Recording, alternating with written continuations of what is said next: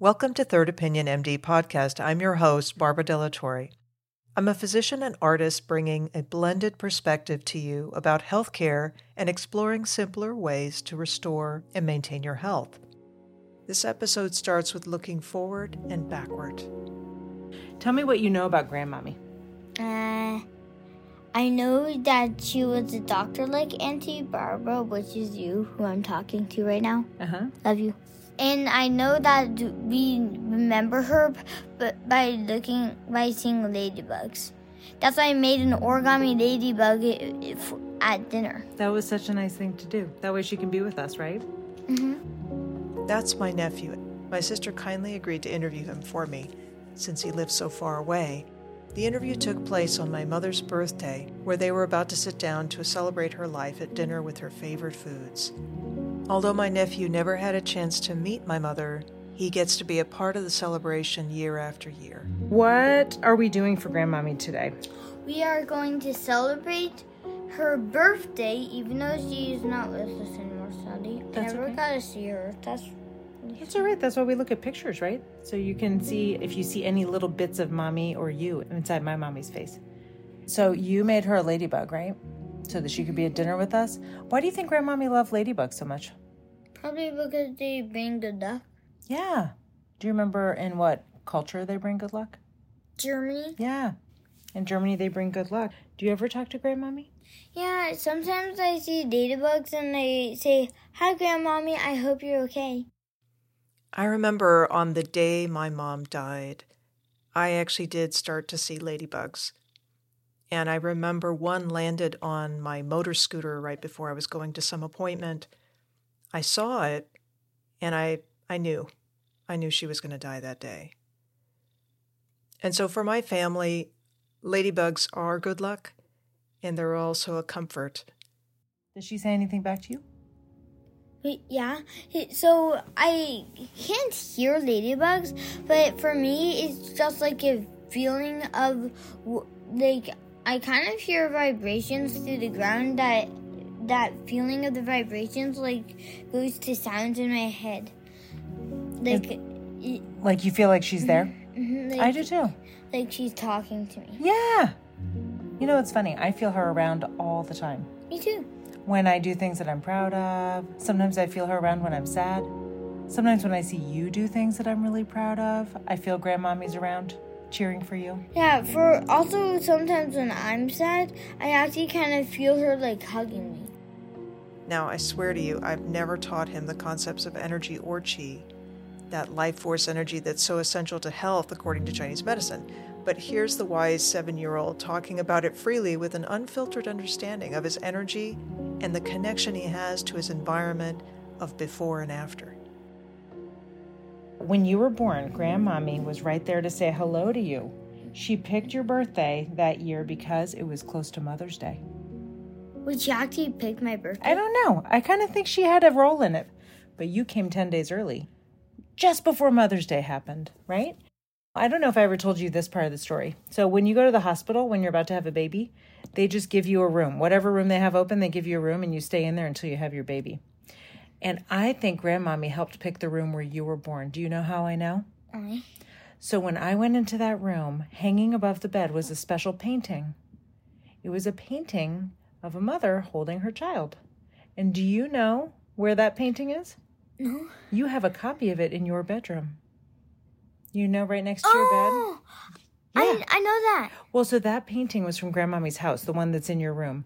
But a copy of it was in the room where you were born. Of all the paintings they could have hung in a hospital room, can you believe that they hung that one? Mwah. I know. Did your brain just explode? yeah. That, that, that felt like a sonic wave of energy just black through my soul. I know, because that was a crazy story. Yeah. That definitely, I definitely think Grandmommy was in the room. How else would that have happened? I, I wish Auntie Barbara was not that old so she could have kids. Oh, well, you know, Auntie Barbara wants to have a nephew, and guess what? She got one. Oh, well, that's great. Yeah, and she got the best one. Yeah, she got the best she nephew of sure all did. time. She sure did. Yeah, she sure did. Yeah. She she got that nephew that always wants to be with her. Okay, for the record, old is relative. so I like to think 50 is not old, but uh, for a seven year old, yeah, that's, I guess that's old. If you haven't listened to any episodes up to this point, I'm going to be talking about my mom. My mother was a physician. She was an integrated physician. She studied acupuncture, Chinese medicine, and she was also a family physician. She died in 2008. And I'll be talking about her because I'm right now in the, point in my life where I really want to understand the before and after of me. This is what I do with clients too. I try to look at not just what the physical diagnoses are or the mental health diagnoses are. What we want to look at is who are you?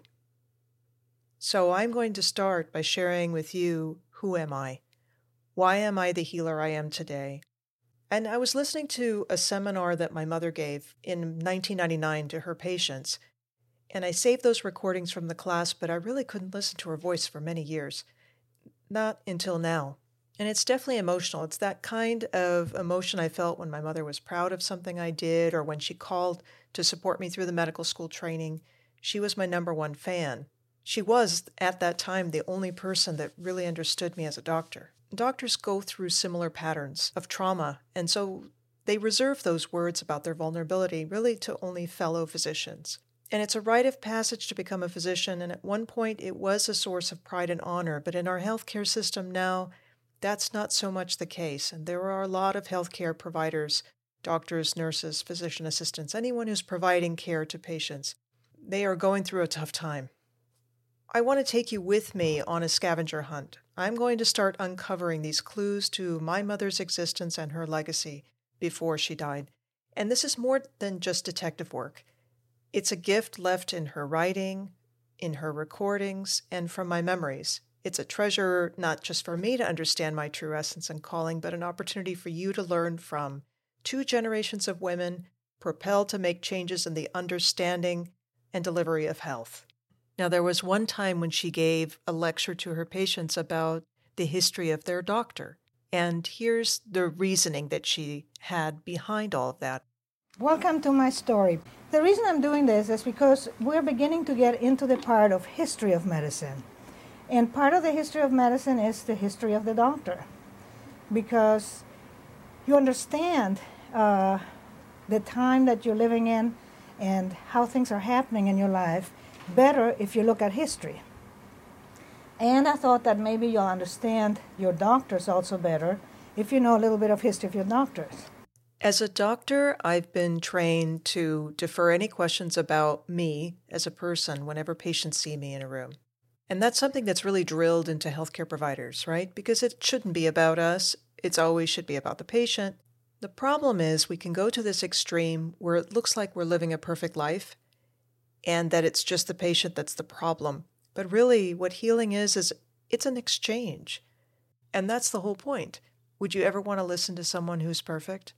None of us are perfect. And doctors today need to stop living as if they need to be at that level of perfection. That's why I'm inviting you into my life, just a little window of it, to go on a scavenger hunt, to discover why I am the healer I am today and what I hope to transmit to you now and tomorrow. Not to say that I need to give personal information out to patients because boundaries are super important. But now that I'm in the role of an educator, now I can start to share a little bit about my life because I think it's going to help understand how to look into your own lives to tap into that inner doctor. So, my mother, Christina, gave her lecture to her patients, and she started to talk about her life in three parts, three stages of immigration. You see, my family, every generation for multiple generations, was having to pack up and leave to go to a different country to remake a new life. Every generation for multiple generations has had to leave their homeland, whether it was my maternal grandmother who, as a toddler, had to leave Tbilisi, Georgia for Germany, or when my mother had to leave Germany as a toddler to make the trip to Paris and then to Argentina, or whether I had to leave Argentina, where I was born, and go to the United States. We will all learn and grow from history rather than lament history. I could be lamenting that the Turks almost decimated the Armenian population and that maybe my mother is a rare survivor just because she was a little bit further north in Russia, right? Had she been a little bit further south, I wouldn't even exist. Out of a population of 2 million Armenians, 1.5 million were tortured, starved, burned, hung, shot, strangled, and decapitated by the Turkish government, beginning in 1915 and ending in 1921. It was said that by the end of World War II, Adolf Hitler remarked, After all, who remembers today the extermination of the Armenians? I could lament that, or I could learn from that and say, okay, Hitler learned from that too. Then he did his thing, Argentina and the genocide in Argentina. Things repeat themselves over and over and over. When it happens repeatedly, it adds up. This is who I am. I am my ancestors. My mother spoke about her father during World War II in Germany. Now, my father's motto was I do not join groups. I dislike all that circus and monkey business. I'd rather stay on my own. I want to be free like a bird. And with that in mind, he never joined. He was a test pilot, but he was a civilian. He never joined. In fact, my mother trembled for years because the party would send letters to join, and my father wouldn't even open the envelopes. Well, that was a no no in Germany during the war. If you got a, an envelope from the party, you opened it.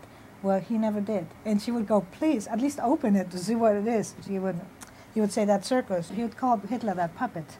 By 1948, most Germans were living in stark poverty, as my mother describes here. The country was very poor. It was uh, destroyed. We didn't have any money, lost everything. They would exchange my shoes for butter. They would plant tomatoes in the balcony so that I would have some vitamins. There was no possibility for my father to get a job because pi- German pilots were prohibited from flying. Uh, many of them, uh, Germans left him to America, and many went to Argentina. And a friend of his, who was also a pilot, had gone to Argentina, had succeeded, and wrote him and said, I can get you a job. How did he get out of Germany? You know, it, it wasn't a cool thing to get out of Germany being a German during the occupation. Well, um, he was a very simple man, my father, and uh, he was always dressed very well, even though, you know, he wasn't a rich man, but he had a very good taste and he was very proper. He had very good manners he put on a nice trench coat and he had a nice leather attache and he shined his shoes and he started walking. And he walked through every border that you can imagine until he got to Italy. Of course, he probably took a little bit of a truck here and a car there and whatever. And then I learned something else. He said, Where's a man going that's nice dressed that just, just has a briefcase? Because he was a man that needed very little, he could do that. He lived with very little.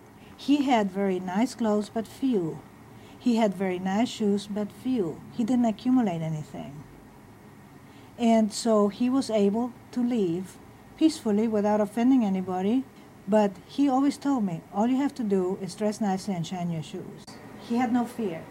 He, he relied on his own strength, on his own capacity to solve problems.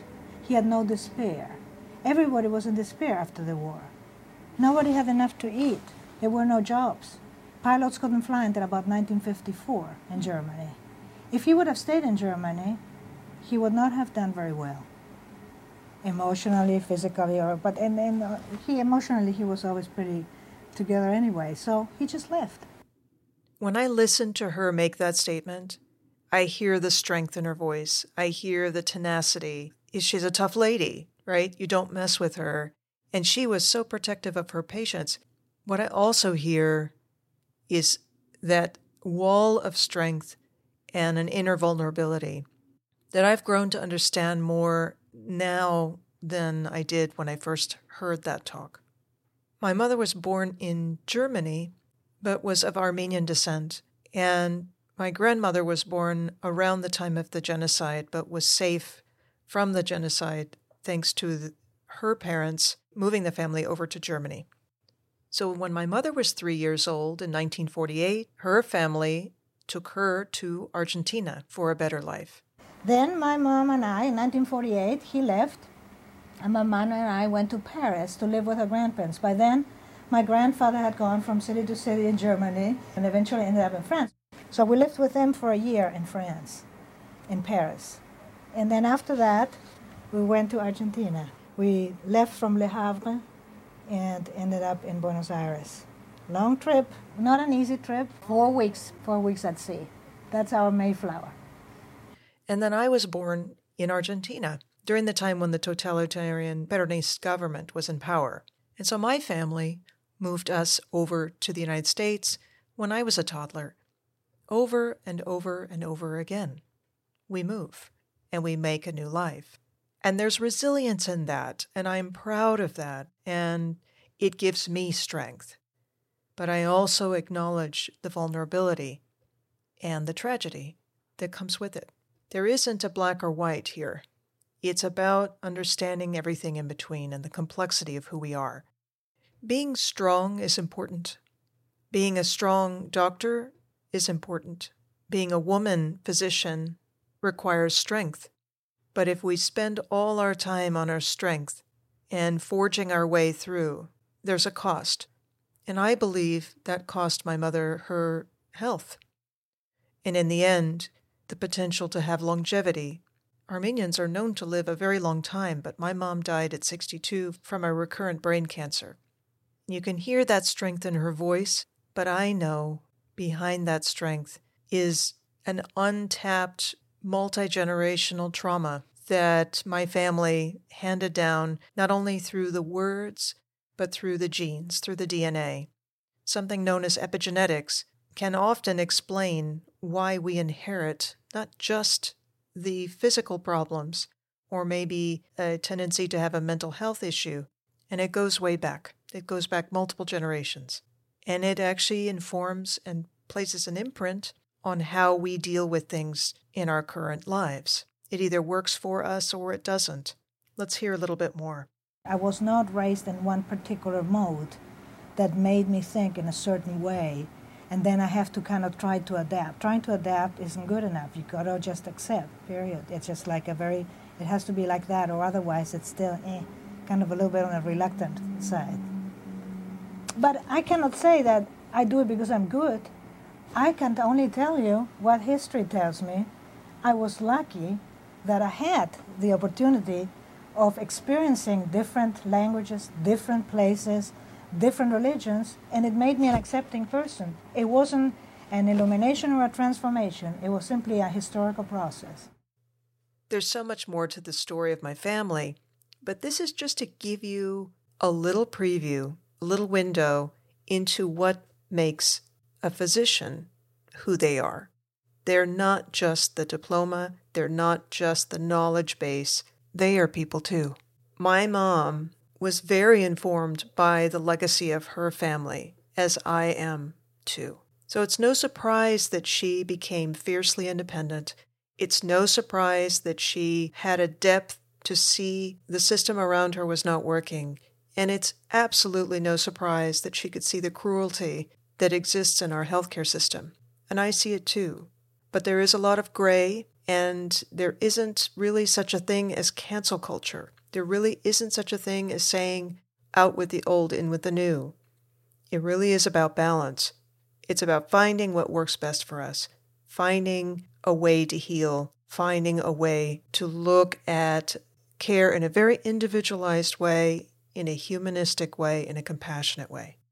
I think we have a lot of work to do, and that's why, in some ways, when I look at all these things in, in, my, in my own history, I feel that in a smaller scale, in this country, in medicine, people are not treated well. And okay, we don't torture them, and we don't, but we torture them sometimes, yes, with procedures and stuff. Yeah. yeah, we torture them with giving them side effects with medications. We torture them by not paying attention to them who torture them by leaving them in the dark, by ignoring them. That is all. That's all human meanness, I think. And I think that that's what we need to turn around.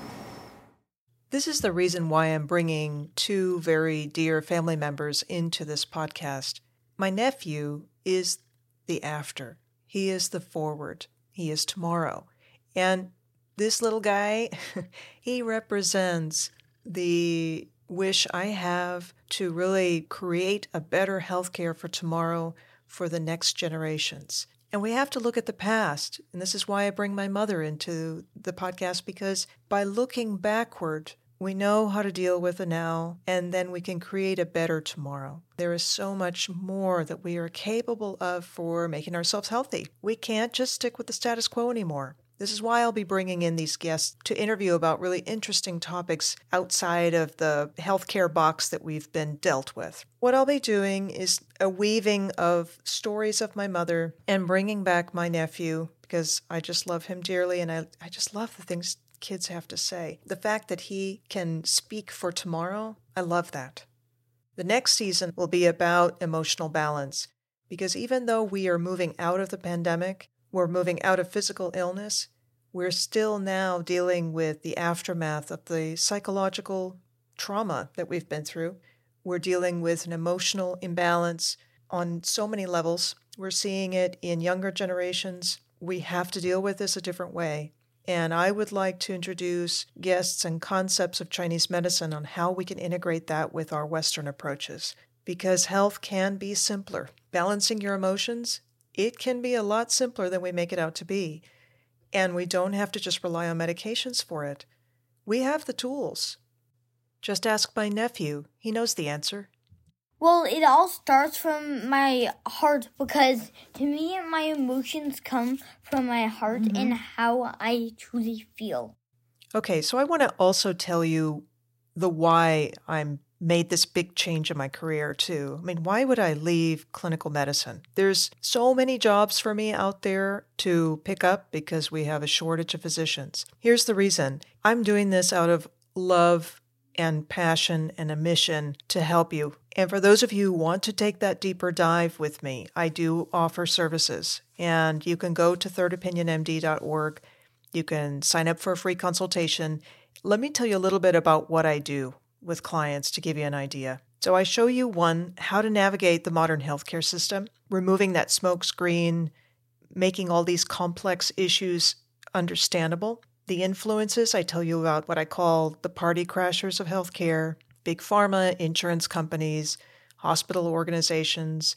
All of these people, these organizations, are part of a bigger system. And to learn more about systems and why they fail us, why they're hard to change, go to episodes two and three, where I interview Dr. Smith Acuna. It's very helpful to understand that to take a step back. So that's the first thing I do. The second thing I do is that I provide more knowledge and understanding of the prescriptions and the supplements and the herbs you may be taking. Even over the counter medications, nothing is benign that goes in your body. So everything that you take has the potential to interact with something else, the potential to deplete nutrients, to harm you. And so you have to really know what you're getting because we are always at risk for polypharmacy in the healthcare system we have right now because we have so many different players telling us what to do. And if you don't have an understanding of the integrated effect, how do all these things affect you? We go over adverse effects, meaning like what are the side effects that you can potentially have that are harmful, potential nutrient depletions that can occur, drug drug interactions. You need to know this because if you're going to be on medications, the more you tack on, the more you're at risk. Third, we want to set up how you create that big picture of what your health story is and what to do with it. We look at your family dynamics, your medical history, trauma history, relationships, your work history, nutritional history. You get the idea. I'm not just asking you about what diseases you had and what symptoms you have. I want to know who you are just like I'm sharing with you in this episode a little bit of who I am and where I come from. And I'll be doing that along the way. And fourth, an understanding of health from a Chinese medicine perspective, it's very different from the Western understanding of who you are and your understanding of health and disease. They're not exclusive. The cool thing is is that we can take an Eastern understanding of you, a Western understanding of you, put them together and get the best understanding of who you are so that you can move forward with what you want out of life to live well, to live healthy. It's not about living the longest, it's about living the best way possible. That's what I do. I see right now clients one on one. And for more information, you can go to my website at thirdopinionmd.org, or you can email me with questions at info at thirdopinionmd.org. In the future, I will be conducting workshops. For now, I'm putting a lot of my heart into the podcast and seeing people one on one. And as I start to expand services, I will let you know. And until then, keep listening into this podcast. Thank you so much for doing that. Third Opinion MD podcast is produced by me, Barbara Delatorre, and is generously funded in part by a grant from the Regional Arts and Culture Council. Music is licensed through Audio Jungle. I'd love to hear from you. Please send me your comments, questions, or suggestions for future topics and guests you'd like to have on the show. You can find the contact form under the podcast tab at the website thirdopinionmd.org. Any comments made by the host or guest on Third Opinion MD reflect opinions about healthcare and self care. Please consult with your own physician for any medical issues that you may be having. Be sure to follow or subscribe to this podcast and submit a rating on your favorite podcast player. Thank you for listening.